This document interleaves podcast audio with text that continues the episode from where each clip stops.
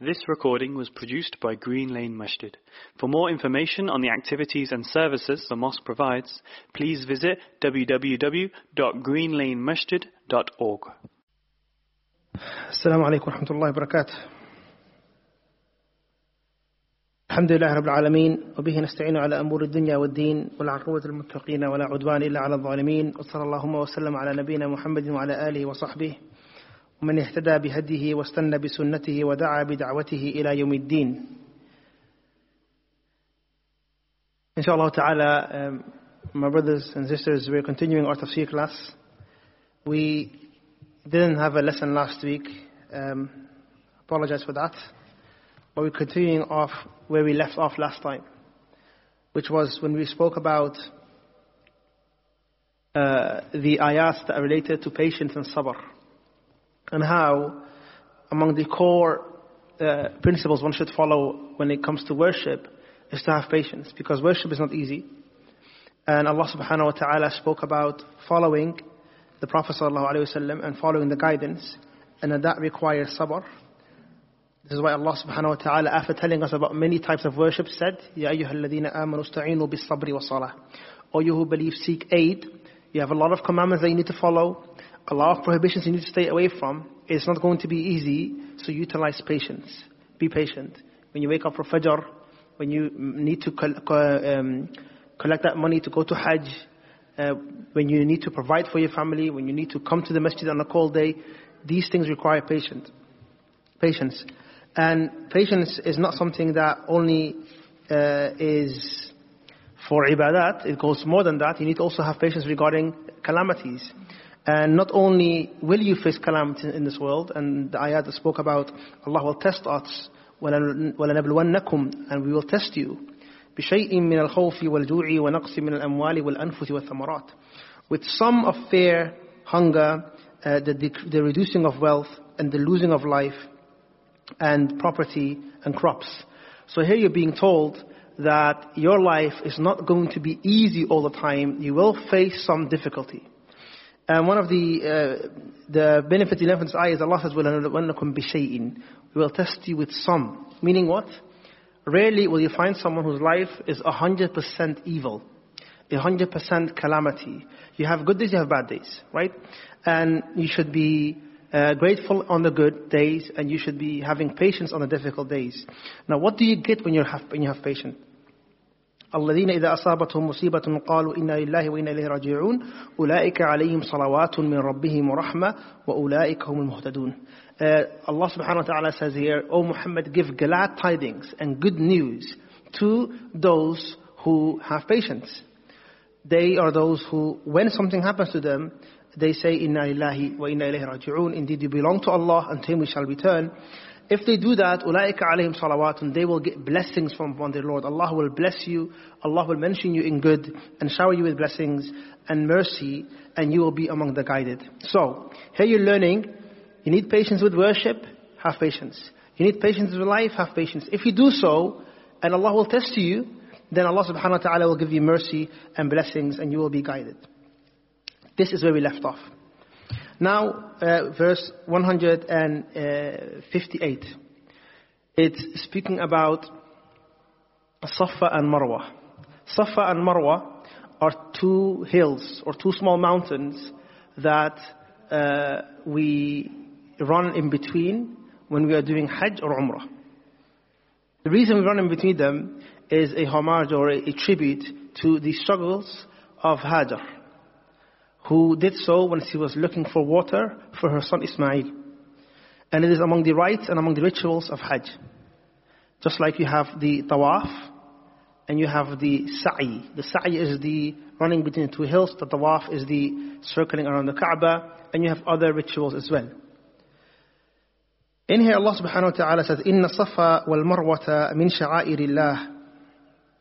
Indeed, Safa and Marwa are among the rituals or the rites or they are among uh, the symbols of Allah subhanahu wa ta'ala.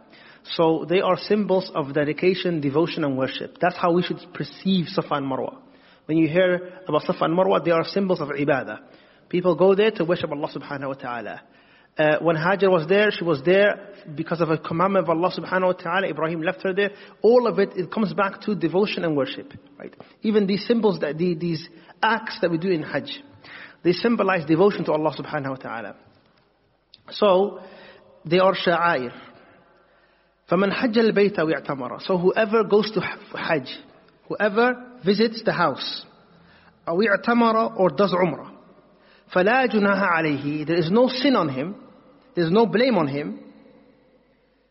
أَنْ يَطَوَّفَ بِهِمَا There's no offense if he circulates between them.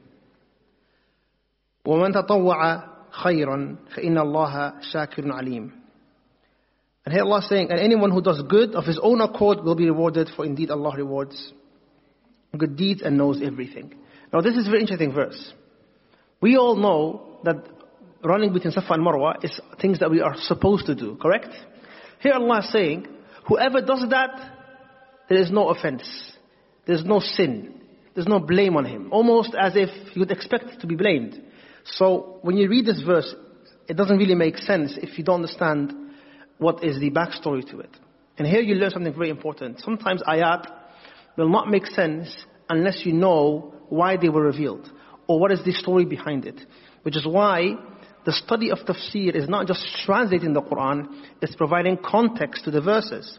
Because in, in this verse, if we just read the verse, it says, Indeed, Safa and Marwa are among the symbols of Allah.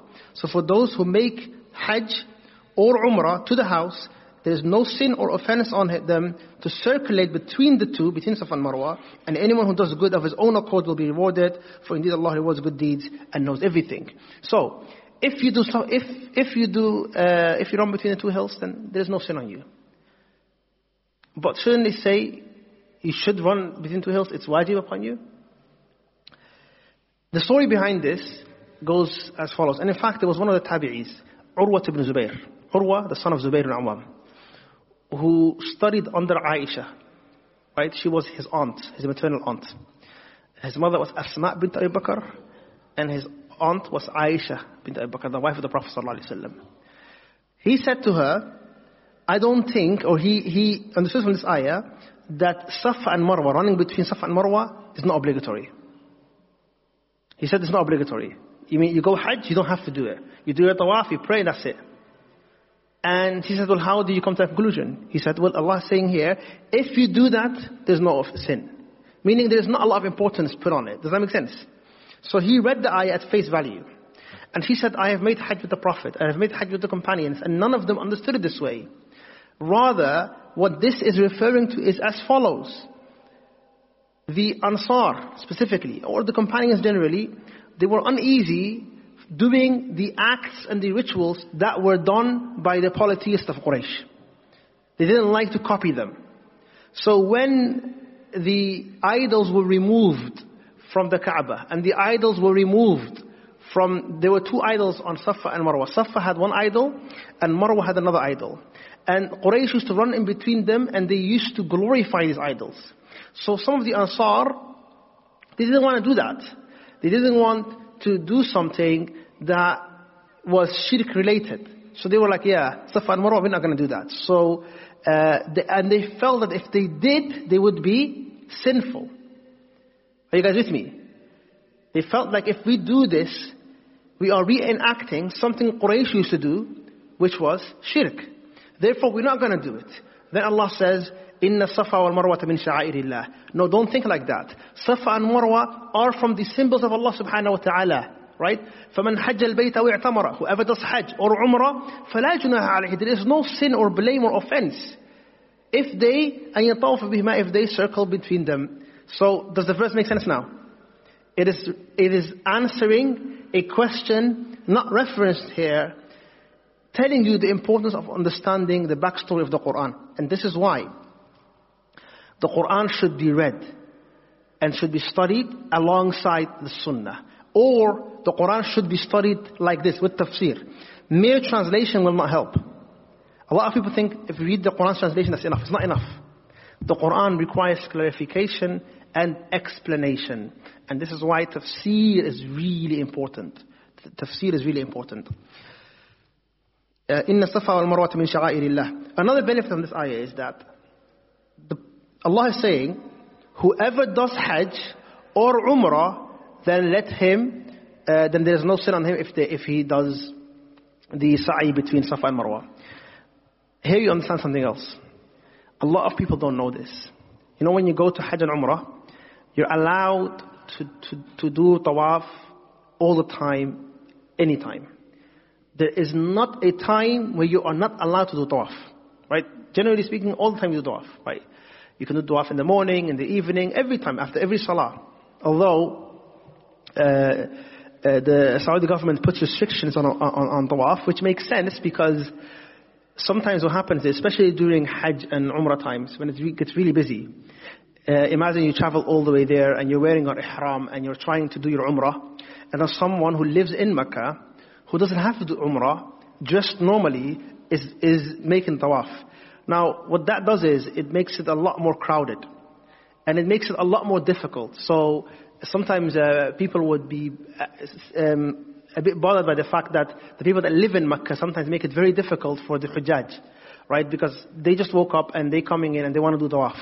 But if you have, I don't know, a thousand people that are doing Hajj or Umrah, uh, Umrah, Hajj is a lot more, and then you have another thousand that live in Mecca that just wants to do tawaf, all of a sudden it's going to get a lot more crowded, isn't it?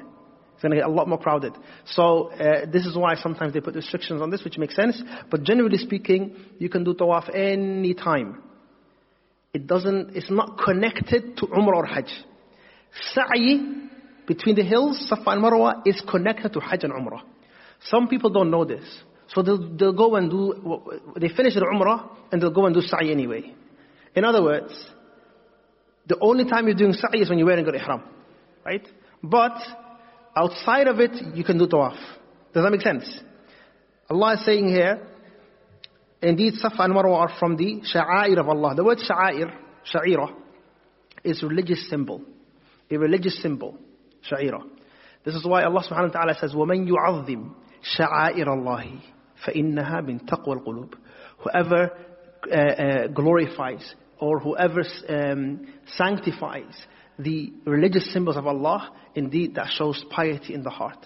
This means you should always uh, uh, see the sha'air as something that is great, something that should be respected. Who can give me an example of a sha'ira, a religious symbol? What comes to mind?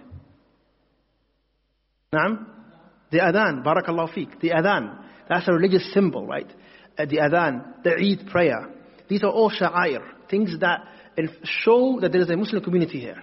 Things that show that people are glorifying Allah subhanahu wa ta'ala, and these religious symbols should be, you should respect them. You should respect them. You should, and you should honor them. And that includes the Kaaba, of course. It includes Safa and Marwa, of course. It includes all these places that we go to for Hajj and Umrah. They are sha'air. When you عظم شعائر الله فإنها من تقوى القلوب. So, going back to the verse, we learn here that Safa and Marwa are from the sha'air of Allah. Whoever does Hajj to the Bayt, if you come across the word Bayt in the Quran, it's referring to the Kaaba. لإيلاف قريش إيلاف من حذر الشتاء والصيف فليعبدوا رب هذا البيت Let them worship the Lord of this house. The house is the Kaaba. It is the first house established for worship, right? The first place to be built by, for the worship of Allah subhanahu wa ta'ala was the, the Kaaba. Who was the first person to build the Kaaba? I think we covered it here. What did we say? أول بنى الكعبة we mentioned, we mentioned that opinion, Adam alayhi salam, naam. Uh, Adam, and, and in the Quran, it references who? Who's building it? Ibrahim and Ismail. Ibrahim and Ismail. And one of the reasons why the ulama say it, it is more likely that Ibrahim and Ismail rebuilt it rather than built it, is Allah says, وَإِذْ يَرْفَعُ إِبْرَاهِيمُ الْقَوَاعِدَ مِنَ الْبَيْتِ And when Ibrahim was raising the foundations of so when you're raising the foundation of something, it's almost something that was already existing, and they just raise the foundation and they rebuild it, and Allah knows best. And Allah knows best. Uh, طيب إن الصفا والمروة من شعائر الله فمن حج البيت أو اعتمر حج عمرة What is the difference? Umrah can be done any time during the year. Hajj is only done a specific time during the year. So Hajj is very specific. It is done in Dhul Hijjah, starting from the 8th, ending at the 13th. Hajj lasts for five days. It is a specific time. You can't do Hajj anytime you want. Umrah can be done all over the year. Hajj is, of course, longer, it has a greater reward in it, but according to the majority of scholars, both are wajib. You're, you're, you are supposed to do Hajj and an Umrah. And there's one thing I would like to say here, two things regarding Hajj and Umrah. One, please do it when you're young. Please go to Hajj and Umrah while you are young. It is not meant for someone that is old. Common misconception. I'll do Hajj when I'm older. You have no guaranteed. Also, um, you want to do Hajj and Umrah when you are physically able, when you can actually, because once, when, you, when you go to, to the Haramain, you'll come across people that are really old. They can barely do tawaf. They are struggling. They can barely read the adhkar. They are barely paying attention. They are in pain. They are tired. This is not the kind of Hajj you want. You want a Hajj when you are healthy, so plan it. Second point I want to make. Plan for your Hajj like you plan for your weddings and you plan for your holidays and you plan for your careers. Plan for your Hajj. Don't let it be an afterthought. Like save up for it. Well, I, am saving up to get married. I'm saving up for a new car. I'm saving up for a holiday. We, we tend to do that. How often do you hear, I'm actually saving up for Hajj? It's almost like an afterthought, something that we consider, oh, you do it when your beard's gray. That's not the case. It is an obligation upon you. And among the signs that you respect the obligation upon you is that you actually try and invest. So inshallah ta'ala, I hope that we all uh, be among those that would love to go to Hajj. And by the way, it is one of the purest forms of ibadah, ikhwani fillah, that combines both wealth and struggle. So you're physically going and you're putting your money uh, as well. And, no, and there's such a great reward in it, right? The Prophet ﷺ said in a hadith, and it's a beautiful hadith, whoever does Hajj, um, فلا رفث ولا فسوق and he does it فلم يرفث ولم يفسق you do hajj with all its conditions and you don't sin in it and you don't do any haram in it and you do your hajj the way you're supposed to رجع كيوم ولدت أمه you'll come back like the day you were born sinless and in fact some ulama say most ahadith most ahadith that refer to your sins being washed away it is referring to the minor sins so if you find a hadith from one Jum'ah to another Jum'ah, from one Ramadan to another Ramadan, right? They remove the sin in between, it's just a minor sins. When you make wudu, it removes your sins, minor sins. Follow up a good deed with a bad deed, it er, erases it, it's all minor sins. But some of the ulama, they say, Hajj also is able to erase your major sins. And that shows you again an importance and, and how valuable uh, uh, this ibadah is. Not to mention you are responding to Allah. What did the Hujjaj say? لبيك اللهم لبيك لبيك لا شريك لك لبيك What does that mean? It means, oh Allah, we respond to you. Here I am, oh Allah. Allah called you. Allah invited you, which is why the Hujjaj are known as the guests of Allah. The Yufur Rahman, the guest of the most merciful. So it is an honor to be the guest of Allah subhanahu wa ta'ala. It's something you should strive towards. It is said that when Ibrahim built the Kaaba, Allah told him to call the people. وَأَذِّن فِي النَّاسِ بِالْحَجِّ Call the people. And he asked, Ya Rabbi, who will hear me? And Allah says, don't worry, my servants will hear you and they will come. If you want to be among those, plan for it. Inshallah ta'ala, go to Hajj. If you can go for Hajj, at least go for Umrah. Well, that, that's if this whole pandemic situation at least gets better, inshallah ta'ala. May Allah subhanahu wa ta'ala forgive those who died. And may Allah subhanahu wa ta'ala heal those that are sick and protect us as well. طيب the next ayah, فَإِنَّ اللَّهَ شَاكِرٌ عَلِيمٌ So Allah said, فَلَا جُنَاحَ عَلَيْهِ أَن يَطَوَّفَ بِهِمَا There's no blame or no sin in the ones that do tawaf because of course it's an ibadah. So Allah subhanahu wa ta'ala removed the misconception of the Ansar because they thought they didn't want to engage in an act of worship that was being done by who? By Quraysh. Then Allah said, فَإِنَّ اللَّهَ وَمَن تَطَوَّعَ خَيْرًا And whoever does tatawwu, whoever does an act according to their own, meaning non-obligatory. Tatawwu', the word tatawwu' means non-obligatory. When you do something that you, you, you, you do it from your own accord, it's not wajib upon you, it is sunnah, it is mustahab, it is recommended. It's known as tatawwu'. So, qiyamul layl is tatawwu', right? Uh, fasting Thursdays and Mondays is tatawwu'. Which is why when the Bedouin man came to the Prophet ﷺ and said to him, and this is a very important hadith, he said to him, O Messenger of Allah, uh, he, uh, he, first asked him uh, in a very powerful way. He said, uh, um, uh, "Who, O, o Ya Muhammad, who man samaka sama, who created the heavens?" And he said, "Allah." And he said, I, I make you swear by the one who created the heavens. And he said, al-ard, Who spread the earth? And the Prophet said, Allah. He said, I make you swear by the one who spread the earth.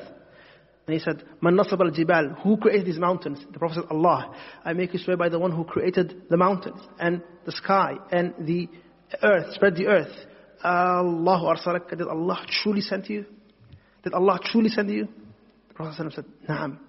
Allah did truly send me. And I said, with what? And the Prophet said, to uh, testify that none has right to be worshipped except Allah, and that I am His messenger. And then he said, and to, to, to pray five times a day. And he said, هل علي غيرهن? Do I have to do anything other than those five? The Prophet ﷺ said, لا. No. إلا أن تطوع. Unless you're doing extra. Remember the word تطوع? Allah said, فمن تطوع خيرا. The word تطوع. إلا أن تطوع. Unless you want to do extra. And then he said, uh, هل علي غير ذلك? Anything else? The Prophet said, yes, you have to pay zakat once a year. And he said, is there anything else I have to do? The Prophet said, no. إلا أن تطوع except if you want to do extra. And then the Prophet told him he has to fast Ramadan. And he said, do I have to do anything else? He said, no. إلا أن تطوع. And that continued. And then the Sahabi, this Bedouin said, والله لن أنقص من ذلك ولا أزيد أو كما قال. He said, I will never increase in this nor decrease. So he in, made a promise, I will not do the extra, ever. I will never do the extra. But I will never decrease the obligatory as well. And he walked away. He walked away with the plan of doing what? Pray his five, pay his zakat, fast Ramadan and go to Hajj. The wajibat. Do you know what the Prophet ﷺ said about him? أفلح in صدق. He is successful if he is truthful. From this we learn that doing the ob- obligations is enough for you to go to Jannah. Another hadith معروف, a companion asked the Prophet إذا صليت المكتوبات وصمت رمضان وأحللت الحرام وحرمت الحرام وحللت الحلال هل أدخل الجنة؟ قال نعم. A man came to the Prophet said, Ya Rasulullah, if I pray my five, if I fast my Ramadan, if I do, if I eat only, consume only halal, stay away from the haram, will I go to Jannah? The Prophet said, yes. So, that's the bare minimum, but of course you want to do more. This is not an encouragement to stick with the obligations, but rather showing you the importance of them.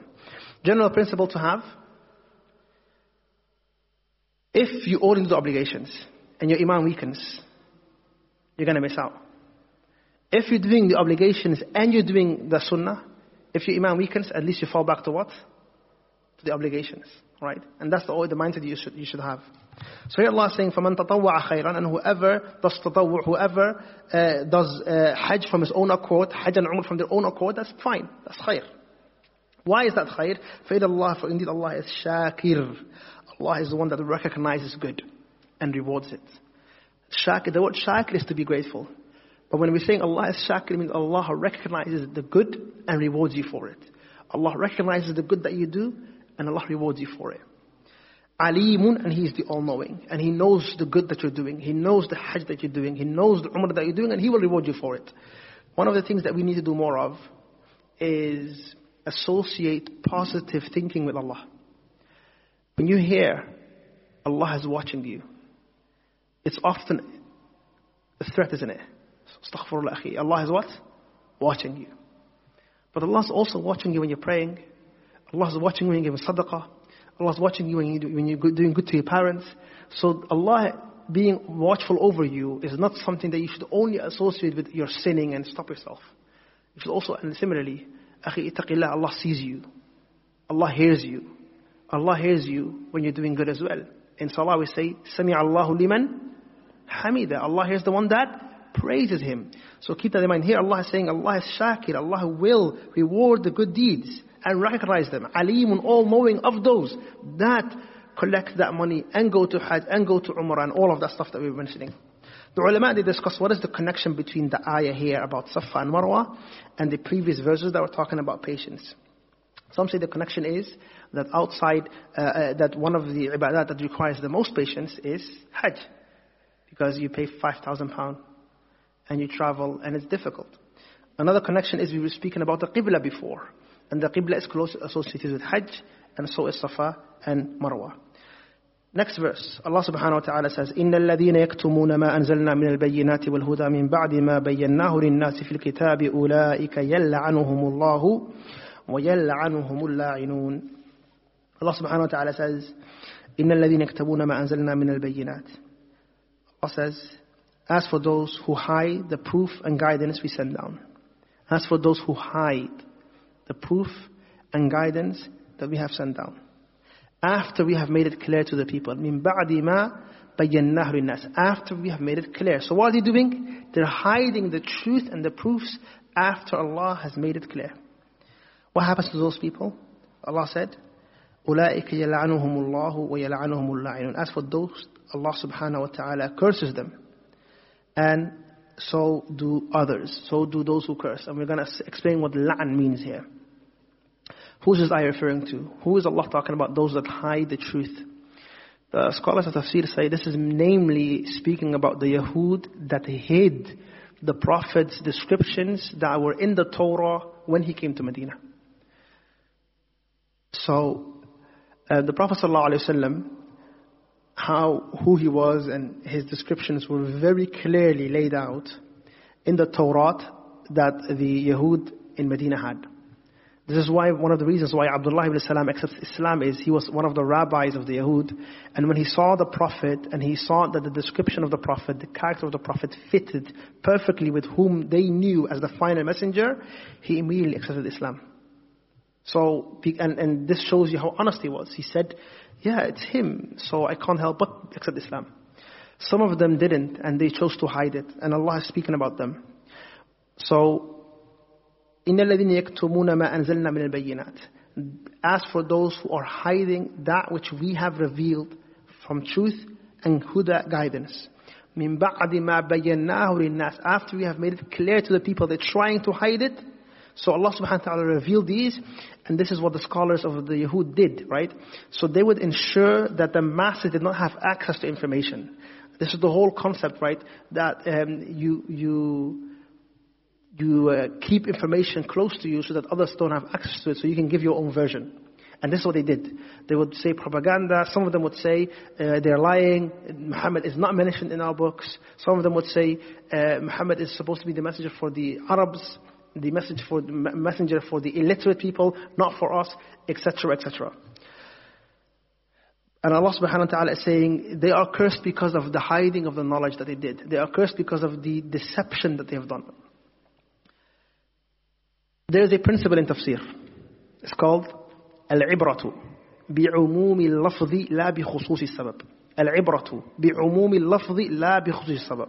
It means that the point, the point of the ayah is to look at the general purpose, not the specific incident that was revealed about. So we can say the specific incident is referring to it is the Yahud hiding certain qualities of the Prophet mentioned in their book. That's what it's talking about. But it is applying to anyone who hides knowledge from the people. It applies to anyone who hides knowledge from the people. So scholars today, people in da'wah today, people that have knowledge today, if they purposely hide knowledge, then this ayah will apply to them as well. And this is a very important point. When you read the Quran and you learn about the sabab nuzul, the, the uh, reason of revelation, it is not limited to that. The Quran is meant to be a guidance for every time. So if today there are people hiding knowledge from, this is something that should then be, uh, uh, this ayah will, will, will uh, apply on them. Um, one incident that uh, comes to mind is um, the author of a book called uh, Tuhfatul Arib, تحفة الأريب في الرد على أهل الصليب. This was a Christian man. Um, he lived about 500, 600 years ago. Uh, he's, he's called Abdullah, Abdullah the, the translator, Abdullah Turjuman. He had another name, Turmeda, Anselm Turmeda. If you look him up, Anselm Turmeda. He was someone that studied Christianity. He was studying under bishops. He was extremely involved in, in um, he, was, he was Spanish. He was extremely involved, or Italian, I'm not sure. But he was part of the clergy, of the Christian clergy, growing up, learning about Christianity, until he became the helper or the, the uh, understudy of a great bishop uh, of Christianity. And then this bishop gets older, so he writes his book. He, he, he, he writes, this is his own biography. So he gets older, and they would have meetings, they would discuss certain issues related to the Bible. And as they were discussing it, the, the, this bishop became too sick to attend those, so he would send him. He would send uh, Turmeda, who will later become Abdullahi. So as he would send them, he would come back and tell him, this is what you studied, this is what we discussed. And one day he asked him, what did you discuss today? And he said, we discussed uh, the meaning of a particular word in the Bible and who's, who's, who's referring to. Uh, the Paractilis or something like that, Al-Baraqlid in Arabic. So we're discussing who is this referring to. It is a reference of a prophet or an important person, and we were discussing who that prophet is. And he said, okay, so what did the people in the council say? And he said, some of them said it's John the Baptist, others said it's uh, maybe Jesus' second coming, some of them said it's someone else, some said it's referring to the Holy Spirit. So there were different discussions. And he said, my son, all of those are wrong. And if I would tell you who it actually is, you would not believe me. And he said, tell me. He said, I won't tell you. And then he insists on telling him, and finally he tells him, I believe that this uh, particular uh, word is referring to the man known as Muhammad. The man known as Muhammad. And he said, if it wasn't for my position, and if it wasn't for I would dare to lose today, I would have proclaimed that he is the final prophet. And I have no doubt that we as Christians have left the way of Jesus Christ. And he tells him, Oh my boy, please take heed and go away from this land and go to the Muslims, accept Islam and accept the faith of Jesus and the faith of Muhammad. And he does so. He believe, he, he actually takes that advice. He goes on a trip. He goes to Tunisia actually. And he learns Arabic. He becomes a Muslim. And he becomes very close to one of the uh, um, viziers there. And he, he becomes a translator for him known as Abdullah at-Turjaman. Abdullah at-Turjaman. And he writes a book refuting Christianity. And that book, essentially, I, I haven't found it translated in English. It's in Arabic, to my knowledge. I've seen it in Arabic, and I've seen it in Latin, I mean, or in Italian, or a different language, but not in English. Uh, maybe someone should definitely translate that book because I read it and it's very interesting. And he critiques the Bible from different, uh, from a perspective of someone that studied it for 25 years or 30 years because he was someone that was an expert in it. So uh, it's really interesting. Um, what is the point I was trying to make here is this bishop was hiding that knowledge. This bishop was doing what? He was hiding that knowledge. He knew it's referring to Muhammad. He just let it slip or told this one person, but he didn't proclaim it loudly. He didn't accept it. He didn't. And this is the problem sometimes you have is that the scholars hide knowledge. So here Allah is saying, as for those that hide knowledge, after we have revealed it. يَكْتَمُونَ مَا أَنزَلْنَا They hide that which we have revealed from the truth and guidance. After we have made it clear to the people in the book, indeed those Allah curses them and so do those who curse. Meaning the people will curse them, especially on the day of judgment. On the day of judgment, because if someone became misguided because someone else withheld the truth, they will be cursing them. Now what does la'an mean? What does la'an mean? The word la'an. لعنة الله Allah. La'an means الطرد وَالْإِبْعَادُ مِنْ رَحْمَةِ اللَّهِ To be far away and far removed from the mercy of Allah. That's what it means. And it is something that you should avoid. Don't curse people. Don't say la'natullahi alayka to people because in essence what you're saying is may the mercy of Allah be removed from you. And there's discussions, are we allowed to do la'an of even the, the non-believers? And the ulama, some of them, uh, many of them say you shouldn't. Why? Because rather than saying may the mercy of Allah be far away from you, you should be hoping for their guidance. You should be hoping for their guidance. And the Prophet in hadith, لَيْسَ الْمُؤْمِنُ بِالطَّعَانِ وَلَا بِاللَّعَانِ The believer is not someone that curses or insults. Right?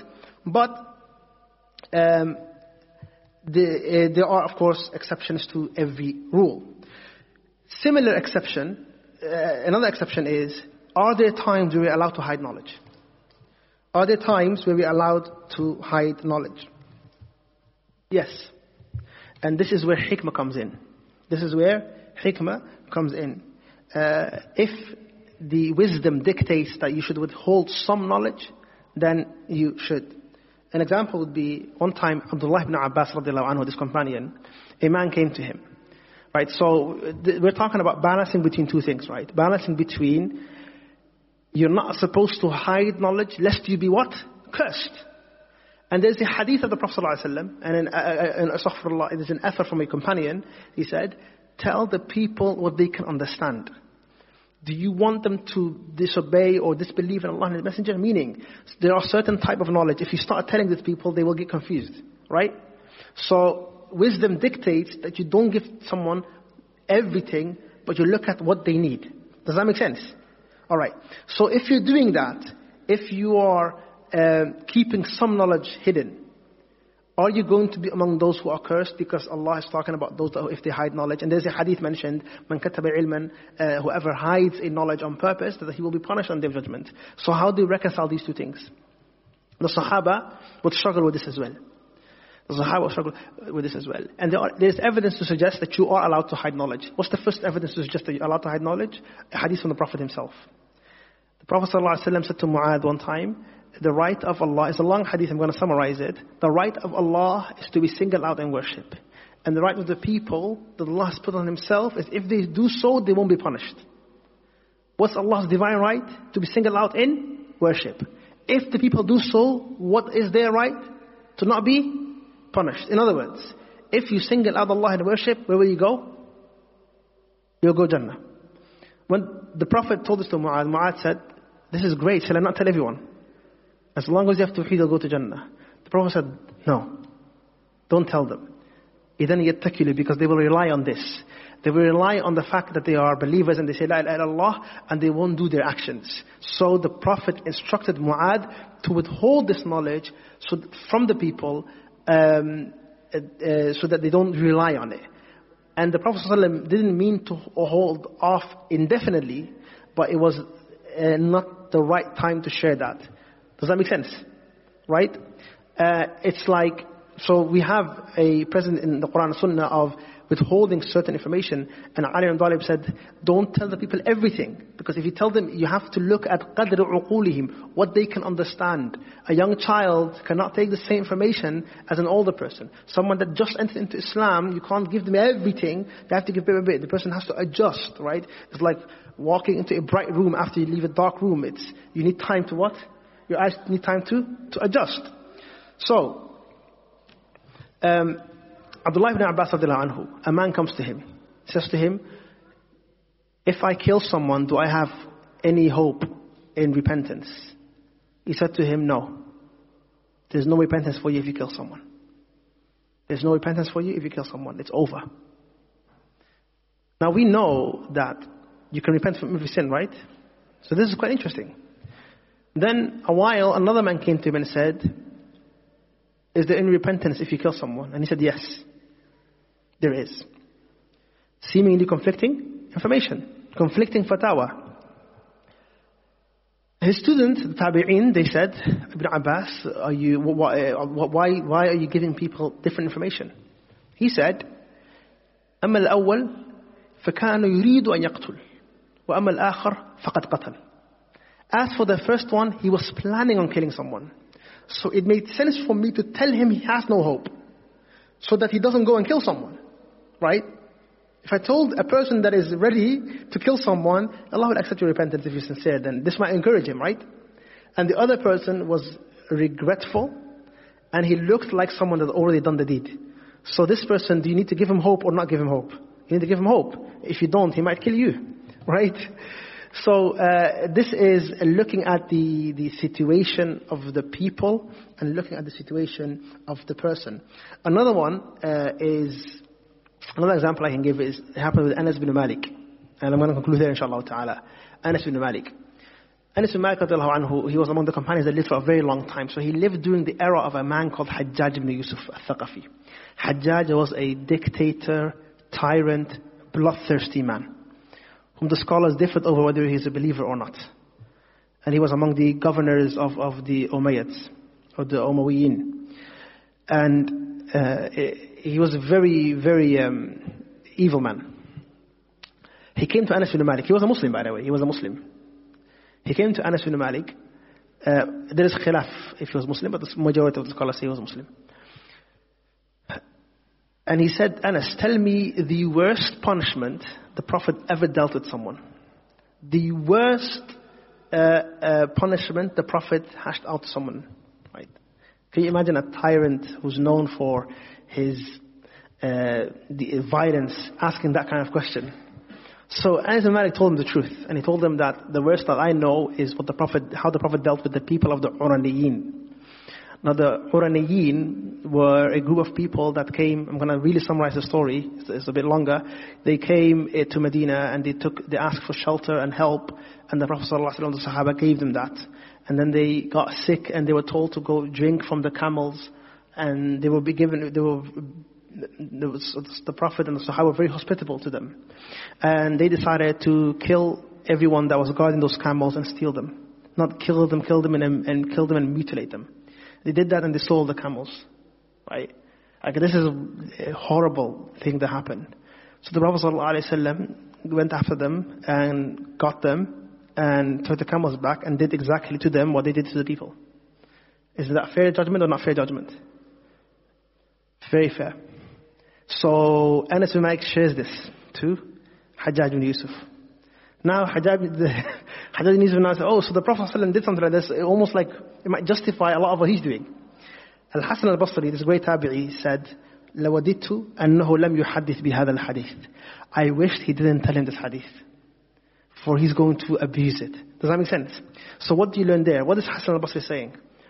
That I wish that this hadith was not told to Hajjaj. Because he's saying that certain people, certain information is better to be what? To be hidden from certain people. So these incidents that I just told you, the Prophet telling, the Prophet telling Mu'adh bin Jabal to not tell that hadith because people rely on it and not do good deeds. Abdullah ibn Abbas essentially hiding the information that there is a repentance open for the one that kills because this person is planning on killing. Ali ibn Talib saying, speak to people at their level. Uh, Hassan al-Basri saying, I wish Anas Malik did not say that hadith. These are all evidences that show that you are allowed in certain scenarios and in certain cases to hold back on the information you give. And that does not put you into the category of the people that were cursed because they were hiding knowledge. Question then, who is in that category? Those that hide knowledge with a malicious intent. Those that hide knowledge in order to misguide people. Those that hide knowledge in order to make things, in order to, um, they are not doing it for a greater purpose, and they're not, and that means it should be done momentarily and, and not for everyone. It's not a rule that applies everywhere. An example of that would be the Yahud who hid the descriptions of the Prophet in their Torah so that people don't become Muslim. Now what would have happened if they came out and said to everyone, here it is, these are the descriptions of Prophet Muhammad many people might have become Muslim. So you see how this is the type of hiding of information that's not allowed. This is the hiding of truth that's not allowed. That will lead to being cursed. May Allah subhanahu wa ta'ala protect us uh, from that. May Allah make us among those that follow the truth wherever they are. Uh, quick summary of the lesson. We spoke about the first ayah. First ayah was about Safa and Marwa and how Allah says if you do uh, the sa'i in between then you are, there's no blame on you and that, that was referring to the Ansar and some of the Sahaba that thought it was blameworthy to do it. Who can tell me why? Why did they think it was blameworthy to do it? Because because Quraysh were doing it and they didn't want to they didn't want to revive a shirki tradition. But then Allah is telling them, forget about that. Safa and Marwa are a sha'a min sha'airillah. A sha'ira meaning a symbol of ibadah and worship. And then we spoke about how Allah is then encouraging us to do it and not just go but also do tatawwu'. What's tatawwu'? Voluntary acts, voluntary hajj, voluntary um, and indeed Allah recognizes the good that we do and is all knowing. And then Allah spoke about those that hide the knowledge. Primarily, who was that referring to? The Yahud who hid the descriptions of the Prophet ﷺ, but it's a principle that applies to all who hide knowledge. But is that rule general or are there some exceptions?